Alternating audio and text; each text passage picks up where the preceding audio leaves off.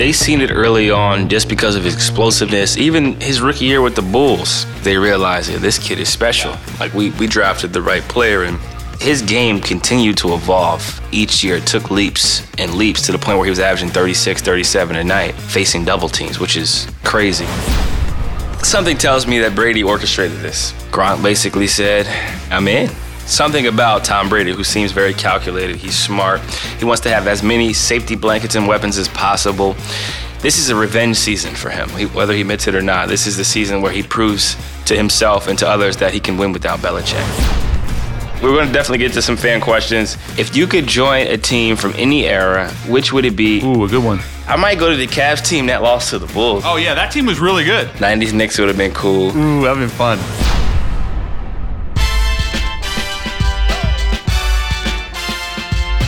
Welcome to the 106th episode of Pull Up. That's right, 106 episodes. Hope everyone's doing well as well as they can be, staying safe, continuing to practice social distancing while staying out the way. I actually went to FedEx today, mask on, gloves on. I was the only one in FedEx. It was a great trip, quick in and out. Felt like I was getting a taste of the real world again, um, being able to drive my car, leave the house, all those things. But we have a lot to discuss on this episode of the Pull Up Pod. We have a lot to discuss from Gronk to the WNBA draft, to the NFL draft that's happening on Thursday, to so much more. I know Patriots fans are, are, definitely saddened by this news that Gronk has decided to return to the NFL, but only, only if he can play with his pal, Tom Brady. Jordan, did you see this coming? Absolutely not. So this thing happened really fast, CJ, and the reason I'm so surprised is because like you think about Gronk and everything that he's been doing since he retired from the NFL. And obviously, WWE, a lot of commercials. Looks like he lost a ton of weight. And he's obviously been through traumatic back problems. So I, I'm surprised as anyone that he came back. And what's crazy to me is like he doesn't play a year and then all of a sudden he gets traded. It's just so strange. I knew he was really hurting and, and needed to step away from the game when he turned down a guaranteed $10 million. He had $10 million left on his deal. He decided to walk away on top and was really enjoying his life. He was doing his cruises, he was doing his fitness camps. He got the Gronka fitness working in full effect. And I think he had just signed a deal with the WWE. So he was in a position to really explore all of his post retirement options. Then suddenly, I think the phone rang. A certain certain someone was on the other line asking, begging, pleading, what will it take for you to come back? And Gronk basically said, if we can get the Patriots to trade me, I'm in. You think Brady hit him up and was like, "I'm with it. If you're if you're with it," and then Gronk was like, "I'm in. Just get me to Tampa." Something tells me that Brady orchestrated this for sure. There's there's something about Tom Brady who seems very calculated. He's smart. He wants to have as many safety blankets and weapons as possible. This is a revenge season for him, he, whether he admits it or not. This is the season where he proves to himself and to others that he can win without Belichick. I think we've talked about this, but now I want to hit it again. Is more pressure on Belichick, or is there more pressure on TB12 to win this season? I think TB12. I think Bel- they both both their legacies, for the record, are solidified. Like it's it is what it is. But I think TB12, he goes to the Bucs. He has all these weapons, more weapons than more weapons than he's probably ever had in his career, from receivers to potentially a running back, depending on how the draft goes. They got the 14th pick. They could do whatever they wanted. They can get a running back in the second round. They got tight ends. They have a lot of weapons, whereas the New England Patriots are under the radar. There's not a lot of pressure on, on Belichick. This is supposed to be what's considered a down year. I think Vegas odds has them at about eight and a half. I've gone on record saying I'm taking the under on that. I think this is the year they surprise people. No pressure. They go under the radar, and, and if they have a great season, then it's it's like uh, New England did what New England always does. They won when they weren't supposed to.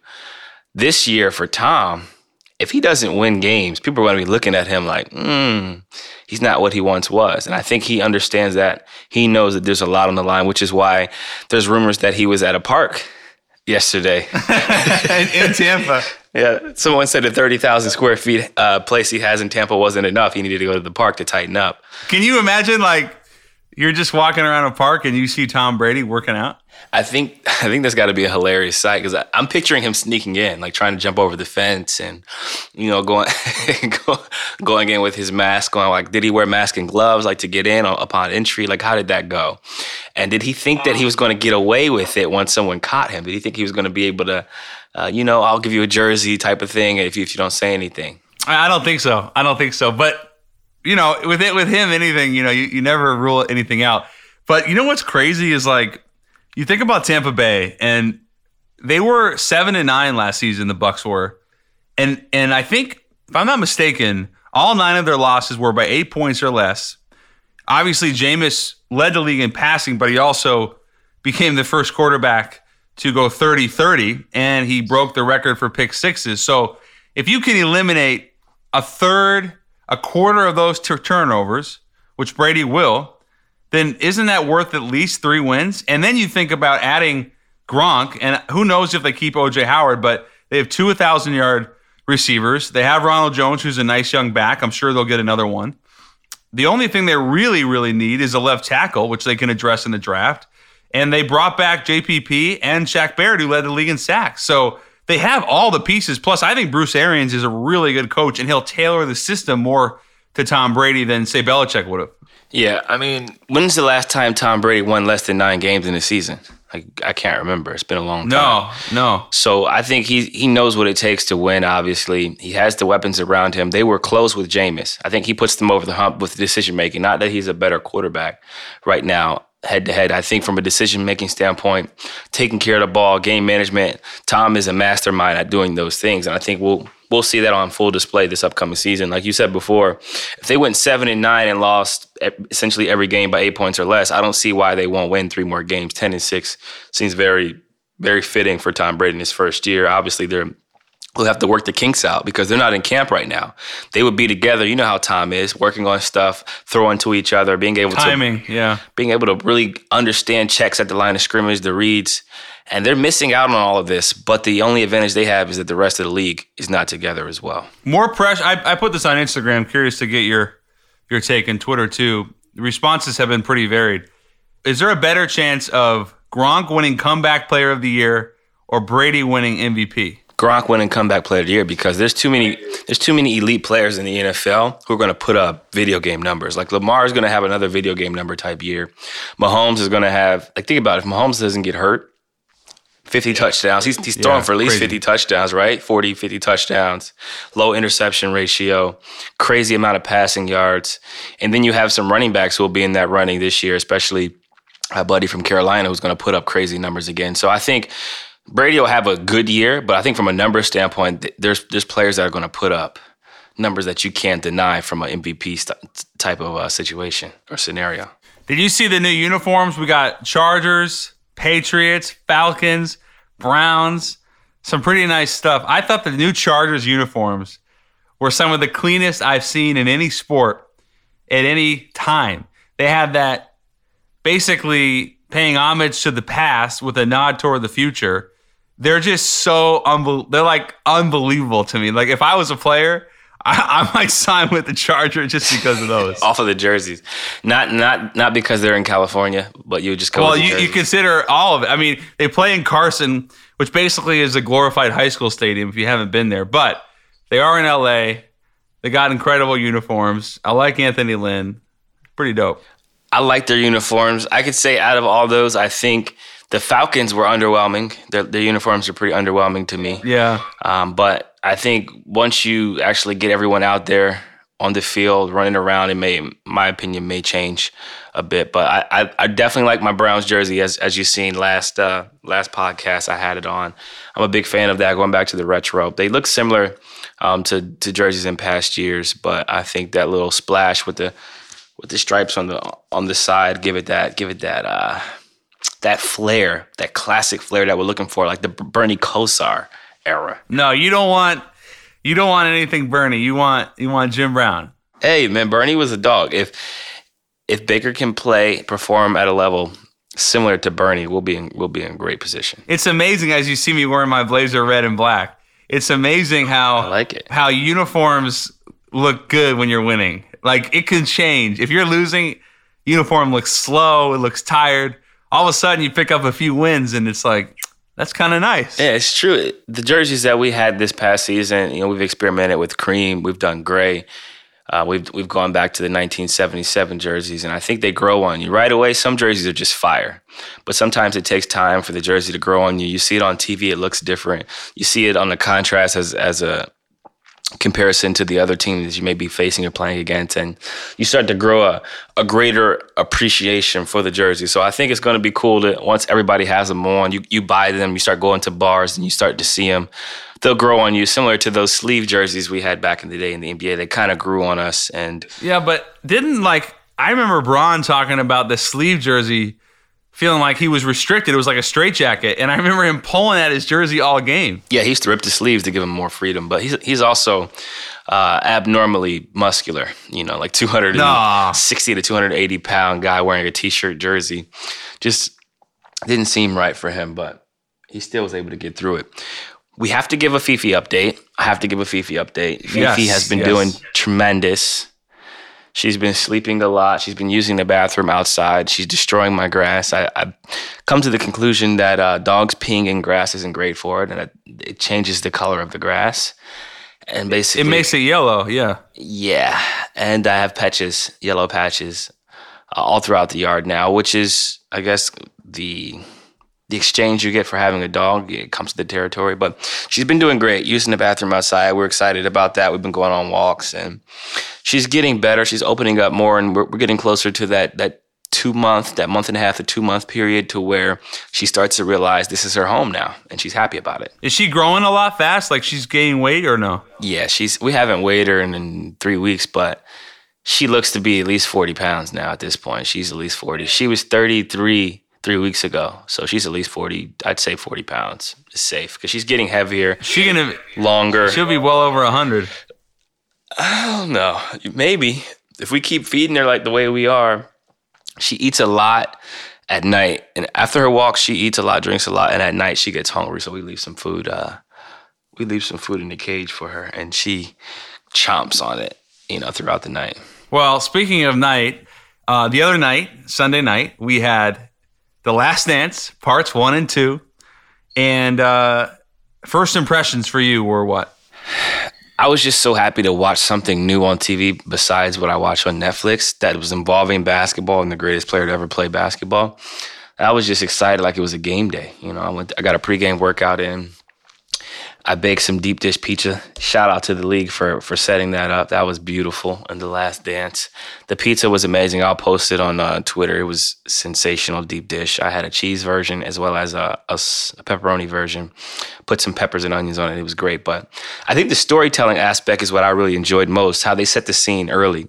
You know, you have the storytelling of Mike in his North Carolina years, how he wanted to go back to school, uh, but Dean Smith made him go. Essentially, um, how they made him seem like a human being, reading reading the letter uh, that he wrote to his mom, having his mom actually read it out loud, like basically, like I only got twenty bucks left. Um, Stamps. Tell everybody I said what's up. Can you send some stamps? All those little stories. The Scottie Pippen situation in Arkansas, like where, where they have Bill Clinton talk about what it was like to watch Scottie at a D2 NAIA. I thought everything they did was was a great setup. It, uh, it brought all the characters back to life and, and really told stories that people weren't necessarily aware of from the beginning. Yeah, I love seeing the old Pippen footage, and I, I, I, was struck by how vulnerable Michael became during parts of one and two. You know, like the, the letter when his mom's reading that letter back, that was real for him. Like I, I he probably hadn't seen or heard that letter in decades, and so for him to experience that with his mom of all people must have been a a really wonderful moment. And we got to go in and feel that and feel what he felt. And then take, we got to visualize, you know, him writing that in his dorm in Chapel Hill and see Dean Smith, who was just this wonderful man and, you know, legend of the four corner offense, which basically changed basketball for and, and, and helped with the shot clock. To see Dean Smith tell Michael after his junior year, you got to go that was really really special Yeah, I thought that was nice of him and, and kind of shows you what type of person he was. I've heard a few stories like that where the coach kind of steps in and says, you have to go pro. And that just shows you that they're always looking out for the betterment of the player, especially in this case when you have arguably the best player uh, in college basketball playing and you encourage him to leave. I think uh, Boeheim did the same thing for Melo. Um, I've heard stories about Coach Cal telling players to go pro when they wanted to go yeah, back. Yeah, me too. Uh, Coach K and Zion. Zion is another player who wanted to go back to school. So that kind of shows you that you know these these coaches, in some cases and circumstances, they actually do care about the players. And one of the things I really liked before we get into like some debating on some of the stuff they shared involving uh, Jerry Krause. One of the things I really liked. Um, great point. Great point, Joe. Shaq at LSU. Shaq wanted to go back to school as well. So that was a good one. But I think one of the things I really liked uh, about the story was how Jordan talked about the final play at North Carolina his freshman year, how the other team was in his zone, Georgetown was in his zone, and most of their focus wasn't going to be on him. Most of their focus was on James Worthy, exactly. So James basically gave himself up as a decoy and Dean Smith was smart enough to say, hey, let's swing the ball around. And uh, when the ball comes back, Mike, be ready to shoot. You know, you, are relying on your freshman uh, to hit arguably the biggest shot in the history of North Carolina basketball. And it was a design play. And a lot of people probably didn't realize that that was, that was the shot that they wanted an open 17 footer with Mike shooting it. Yeah, what's great, there's so much to unpack there. For one, Dean Smith, and I talked about the four corners he had been criticized for so long because he couldn't win a championship. They got really close and they just kept falling short. And for him to turn to Michael Jordan, a freshman, albeit a great one, and say, This is your time 65, 70,000 people in the Superdome. And then for James Worthy, who was probably the best player in the country that season with Patrick Ewing, for him to say, I'm going to give it, I'm going to give up the ball and allow Mike to hit a game winner potentially and allow him to have this moment was incredible. It was the whole thing, the way they set that up. That one picture, of CJ, of him releasing the ball with the background. Yeah, that was cool. It was it was magical, and that was the beginning in many ways of Michael Jordan as as we know it. And then to hear Mike say that gave me the confidence to be Michael Jordan, not Mike Jordan anymore. It's crazy how those little instances and moments can shape your life and the future of your your life and what you believe in. Mike became a killer. He was still good. He was progressing. He was saying that he was going to be all these things, but he didn't necessarily believe it. Then he hits the game winner in the national championship game, and his confidence begins to rise. He begins to really believe some of the things that he's saying. And I think that's important to realize. There's a lot of athletes who go through that who am I stage, trying to figure out who they are as a player. Like, am I what I think I am? And then you start to get results in the game. Your work ethic and the results kind of align and meet up. And then you become super confident. I think that's what happened uh, with Michael. He began to become extremely confident in his abilities. And I think for James, to be that selfless kind of shows you what type of person he was. And he even said it in the beginning of the last dance show showing. He said, uh, I was better than Michael for about two weeks. like basically, weeks. I seen it. I watched him play, and I said, "Wow, uh, this this kid is special." And for him, a Hall of Famer to to say that and, and come to terms with that that early on kind of shows you what type of person he was. He didn't fight it; he embraced it. You know that it's a great point, see, because every player, all these great players, all time players, all said the same thing. Whether it was Bird in the 86 series that we got to see when, when Michael averaged about 44 points a game on 51% shooting. Crazy. And then Magic saying he's the most talented player in the league by far. They all saw it before, I don't want to say before Michael saw it, but in a way, maybe before he really knew just how good he could become. Yeah, they they seen it early on just because of his explosiveness. Even his rookie year with the Bulls. Say after a few practices, they realized, yeah, this kid is special. Yeah. Like we we drafted the right player, and look at Jordan's numbers early on. Like Jordan didn't take a three pointer his freshman year in college. He didn't take a three pointer his junior year. He shot 42% his sophomore year. So Jordan was still kind of figuring the game out. I think he averaged 12 points or 13 points with the 15 and then or 12, 15, 19 or 12, 19, something like that. To where he wasn't a dominant scorer. He averaged like 19, 20 points per game. Goes to the NBA and averages 28 as a rookie. Like his his game continued to evolve each year. It took leaps and leaps to the point where he was averaging 36, 37 a night, uh, facing double teams, which is crazy. And what I told my friends was that in some of these games, they're scoring 85 points, 90 Right, points. exactly. They had 100 points one game. He had 49 of them. Like he scored 38 out of 85, 40 out of 85. That shows you low low amount of possessions. The pace is slow, and he's still dominating. And he had 49 and 63 in the garden with no three pointers attempted. I would be curious to see his his double nickel game when he 55 in the garden. What what the threes were in that game because you know what, CJ, like the game. If you go back and and and we could see it in a to a degree with highlights, but if you go back and really watch basketball in the 90s and then in the 80s, you know it's it's like an entirely different game. The court is so condensed, the possessions are so measured, and every every bucket seems like it's tough to get. You know, the players just they weren't they weren't as talented, and it's hard to score. And uh, he was he was a magician. He was so far ahead of his time, and to hear him also talk about what it was like coming back from that injury, that ankle injury, when he he- when he broke his foot his second year, and the story about Reinsdorf, the owner of the Bulls, telling him, Michael, I don't think you're understanding the the, the, the, the danger of the situation, the magnitude. Right. You, he said if you had a headache and nine pills out of ten would have cured it, but the other one would have killed you, what would you do? And Michael said, depends how effing bad the headache was. Right. That that that mentality, like that killer mentality, and then for him to come back and drop 63 in the Boston Garden on the world champion Celtics, it was unheard of. It's crazy. All the stories and little anecdotes we get from this The Last Dance. It's like a basketball player and a basketball fan or admirer or follower's dream to be able to get all these small stories. And one of the things before we like move forward and, kind of debate some of the stuff that happened, it's crazy the the tension that that that team had. Like looking back on it, I don't think I realized how fragile that situation was there. Like there was a lot of animosity between Jerry, between Phil, between Mike, between Scottie, between ownership. There was a lot going on there to the point where now we're hearing stories about how they were trying to break the team up before 98, before that season, I think 94, 95. And Jerry essentially allowed them to keep going, but the fact that he told Phil, and, and may he rest in peace because he's no longer here to defend himself, so it's kind of hard to to not get both sides. But he told Phil, "I don't care if you go 82 and 0, this will be your last season." That's crazy.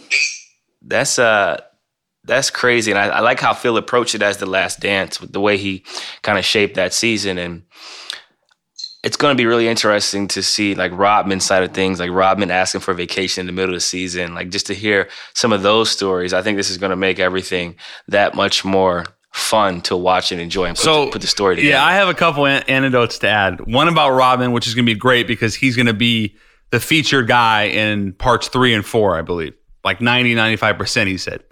But Jerry, we knew Jerry Krause was going to be a focal point of the negativity in The Last Dance because we had heard the stories. We knew he wanted to, to break them up. He didn't want Phil back. MJ had made it abundantly clear he wouldn't play for anyone but Phil. So therefore, after 98, that was it. But CJ, a couple of things. I, I, I was at the 97 final, 96, 97 finals in Seattle with Chicago versus the Sonics. And, you know, I was a kid, obviously, but if you would have told me, or I think anybody at the time that wasn't really privy to it, that they had all this inner turmoil, specifically with with Scottie, Michael thinking Scottie was selfish, the GM, the head coach trying to hold it all together. It it was like I don't know how you function with that, let alone thrive and win a championship. So it was um it was really interesting to see how they were able to sift through it and how Michael had to hold it all together, given that Scottie was his guy. I mean, as as Rodman said, and I think he was right. At that point, he was the second or third best player in the league. It was like Scottie, Hakeem, Mike, you know, Payton. I mean, it was those, those were the guys. yeah. Malone. it's interesting to see how Jordan kept it together, how Phil kept everything together.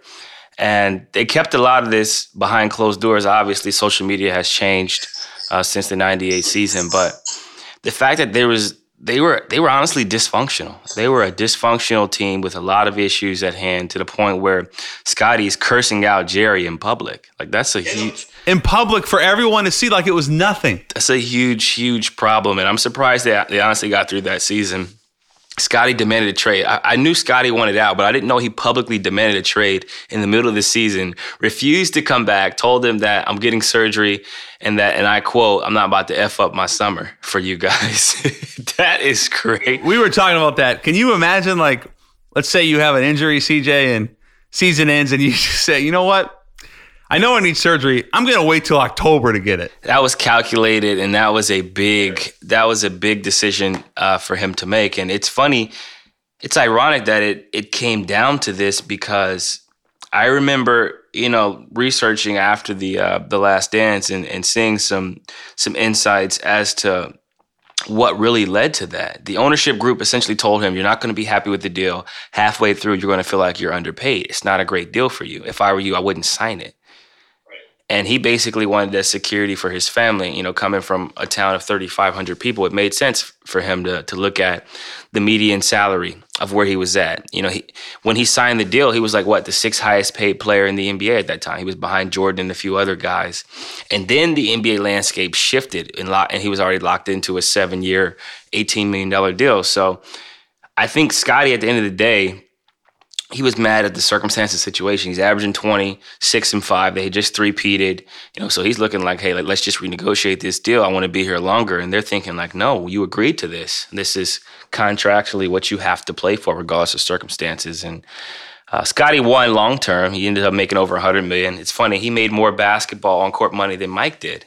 It's just that uh, Mike had a lot yeah, right. of interest in Nike and other and other avenues that allowed him to become a billionaire. Well, it was it was 18 million over 7 and he was the this is per the doc. He was 122nd highest paid player in the league and the sixth highest paid player on the Bulls. So he had every right to be upset, but he should not have signed that contract given the circumstances. Yeah, he. I mean, you could say that. You could say that he shouldn't have signed it. It was a bad deal for Scottie to be locked into seven years. But you talking about a kid who's coming from a situation to where yeah. he, he was the equipment manager and you telling him he's going to get eighteen million dollars guaranteed and a seven year deal. That's a long term deal. No matter how you perform, you got guaranteed bread. So I think he was looking back on it. He probably was like, ah, I could have, I could have, you know, probably taken a two or three year deal. But who's to say everything would have worked out well? Like if he gets an injury in between that time, his value definitely would have would have gone down. Scott Pippen. Scott Pippen. That's that's a bar. He was named Scott Pippen. That's actually hilarious. He he, he had to earn the name Scottie. One uh one more anecdote. You, you talked about Rodman wanting you know time to himself. Did I ever tell you the story? And I'm pretty sure I haven't. And I don't think I've ever shared this publicly. But did I ever tell you the story, CJ, about Rodman coming to our house in the early 2000s, wanting to come back? No, I don't think I don't think I remember you telling me that. The, the, this story, I've kept this story pretty close to the vest, but there's no re- it, it's never going to be a better time to tell it than now. When when when we had when we had the team, the Sonics in the early 2000s, um, we got approached. My dad got approached from Dennis Rodman's agent, saying Dennis was interested in coming back and playing for the Sonics. So naturally, we took the meeting here where I am right now, and Rodman comes to the house. Okay, comes up, comes up. I'm already laughing. My my my pops is not a big tattoo guy, right? He, I remember he turns to me, and says, "So many tattoos." I said, "Dad, you just gotta, you just gotta put blinders on. He he can help us. You know, it's Dennis Rodman. It's the worm, and he's still in great shape. Dennis was a relentless worker. That that's another part of this. Like people didn't know how hard he worked, but he was in great shape still. He'd been on the league. I think he'd been on the league three, four years. So he comes over and he says, uh, really interested in playing. My dad's like, okay, yeah, well, we, we, we potentially love to have you. And we think you could really be an enforcer for us and we need a physical presence. So what's, you know, let's, let's really think about this. And Dennis said, but there's only, uh, there's one, there's one condition. And my dad, what, what, what is it, Dennis? He goes, um, and I, I don't know the exact terms of this because it's literally been almost two decades. So I'm, I'm paraphrasing a little bit, but he says, uh, I'd love to play, but I only do it if I can get about three months off during the season and I'll come back before the playoffs ready to roll. And my dad said, What? You want to you want to take months off? I think it was months, like two, three months.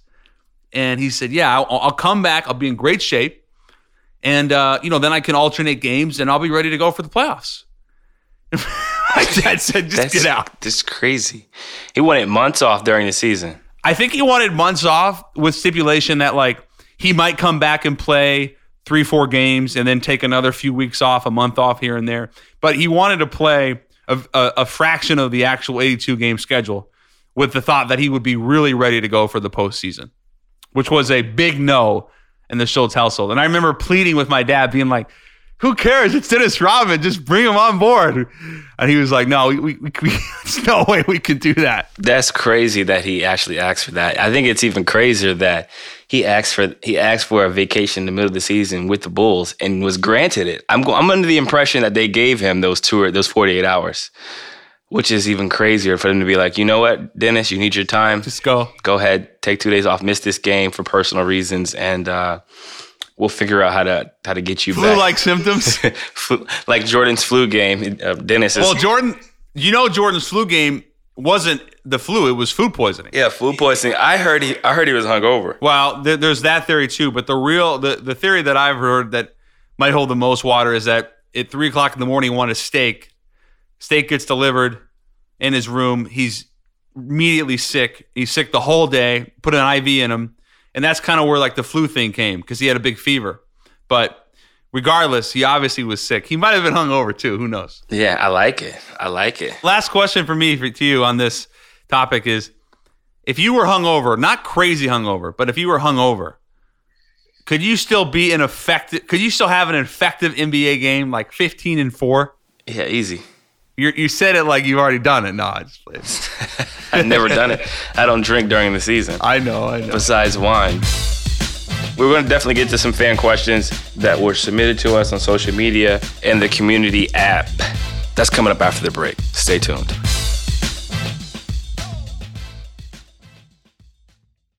Is your child struggling with a specific subject or need help with homework? Are they asking questions that you're not sure you can fully answer? IXL Learning is an online learning program for kids. It covers math, language arts, science, and social studies. IXL is designed. This program will improve your kids' grades. Studies done in almost every state in the country. The kids who had IXL are consistently doing better. Powered by advanced algorithms, IXL gives the right help to each kid no matter the age or personality. And it doesn't have to eat up all your time. One subscription gets you everything for all the kids in your home, pre K to 12th grade. So don't miss out. One in four students in the U.S. are learning with IXL. IXL is used in 95 of the top 100 school districts in the U.S. Make an impact on your child's learning. Get IXL now. And listeners can get an exclusive 20% off IXL membership when they sign up today at IXL.com/audio. Visit IXL.com/audio to get the most effective learning program out there at the best price.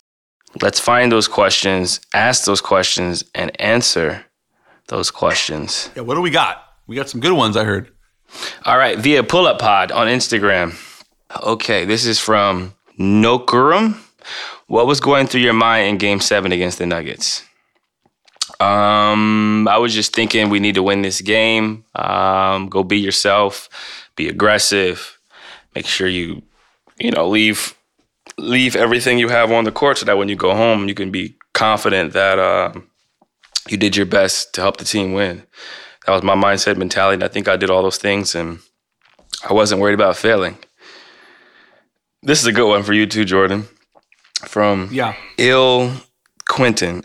Are there any purchases that have given you buyer's remorse? Yes, but you go first. Buyer's remorse. Um, okay, this is easy. So when I was when we first got the dog Fifi, I was ordering cages on Amazon for her. But all the cages were talking about a month. So I ordered two. And they both came at the same time and they're huge cages. I only need one.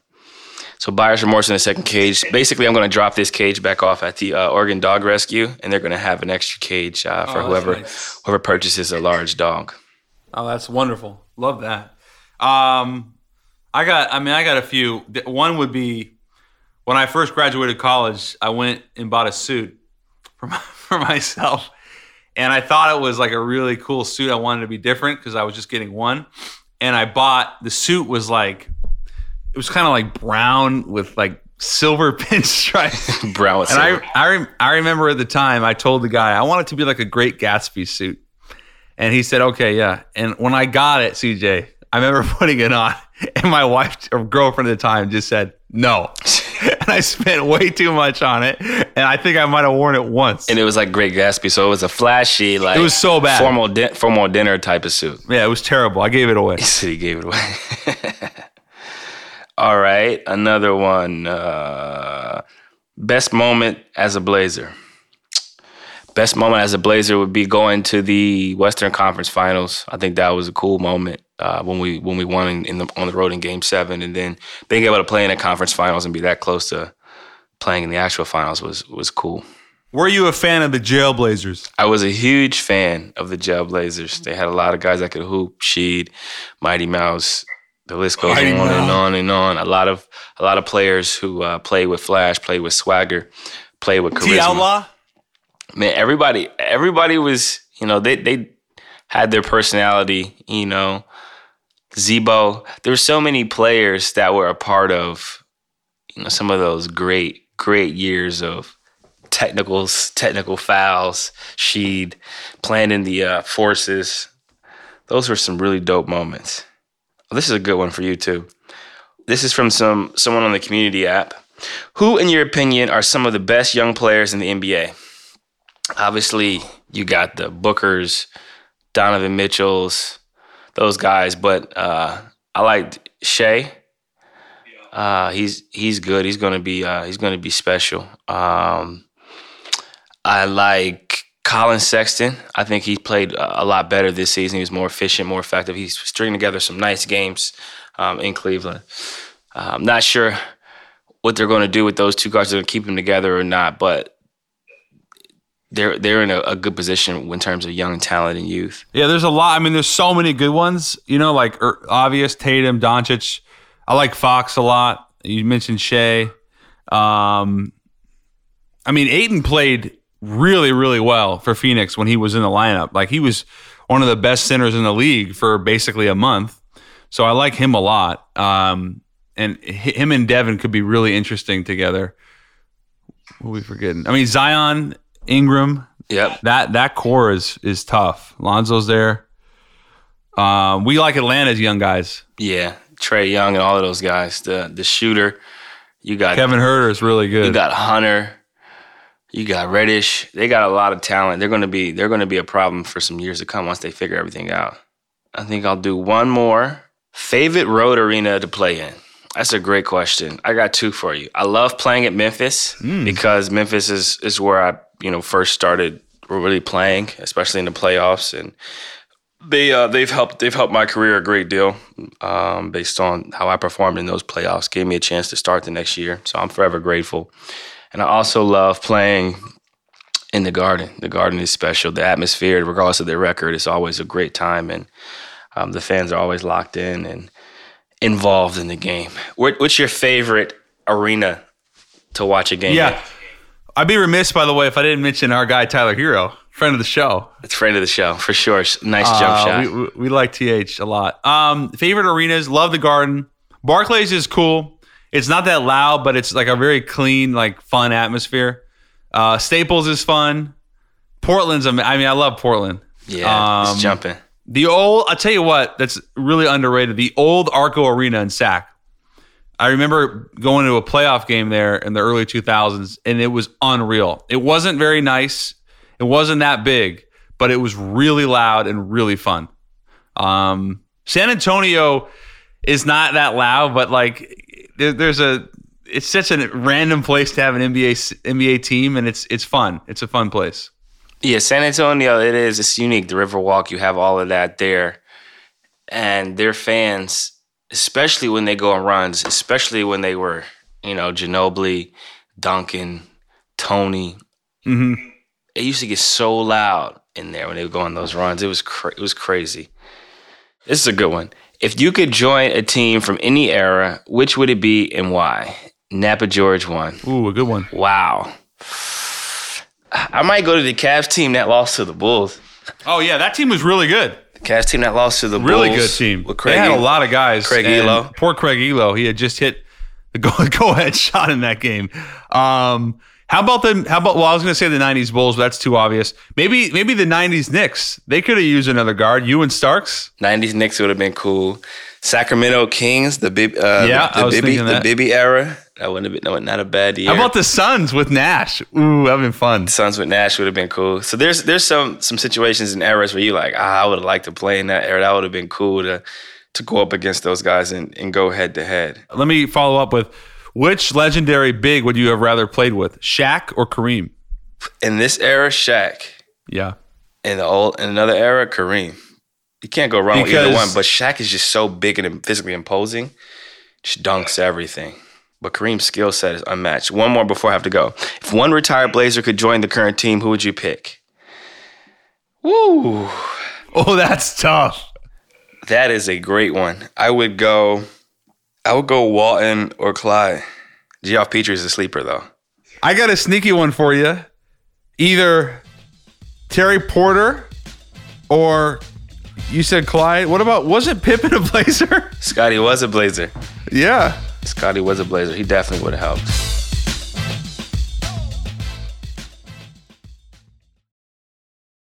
Cue the wine music. I got the Relic Pinot, CJ. Relic Pinot from California. I sent it to you, and uh, it was a gift from a from some friends, and one of whom was a sommelier, and she said it was great value. You're gonna love it, and we did. It was about sixty bucks, seventy bucks, depending on the year, and they have some higher ones, but man, it was uh, it was great value. I don't have my Vivino app. I don't have it in front of me, so I can't give you the tannin structure or alcohol content, but R E L I C Relic, really good Pinot. That's a good one. I've been drinking Soter because my Soter shipment just came in, so I'm going to be switching over to Adelsheim and switching back over to some of my local favorites from the Willamette Valley once my Blizzard package gets in. But I had a peanut Pinot Noir Rosé from Soter, and it was special. It was special. It had a great flavor profile. You could drink it with food or without food, in the sun or in the rain. It wouldn't matter. It would still taste good. Um, went down smooth. They have some of the best uh, rosé and, in Champagne that I've tasted. Uh, and I'm not a big Champagne rosé guy, but it was special. I would highly recommend it. So it was sparkling rosé. it was a Pinot Noir rosé. Sounds amazing. That's Soter, man. So Soter's, I didn't even know they made that. It was sensational. But we want to thank all our listeners for tuning in faithfully. We will be working on something special. For next week. So stay tuned, stay locked in. Please continue to follow the Pull Up Podcast and send us feedback.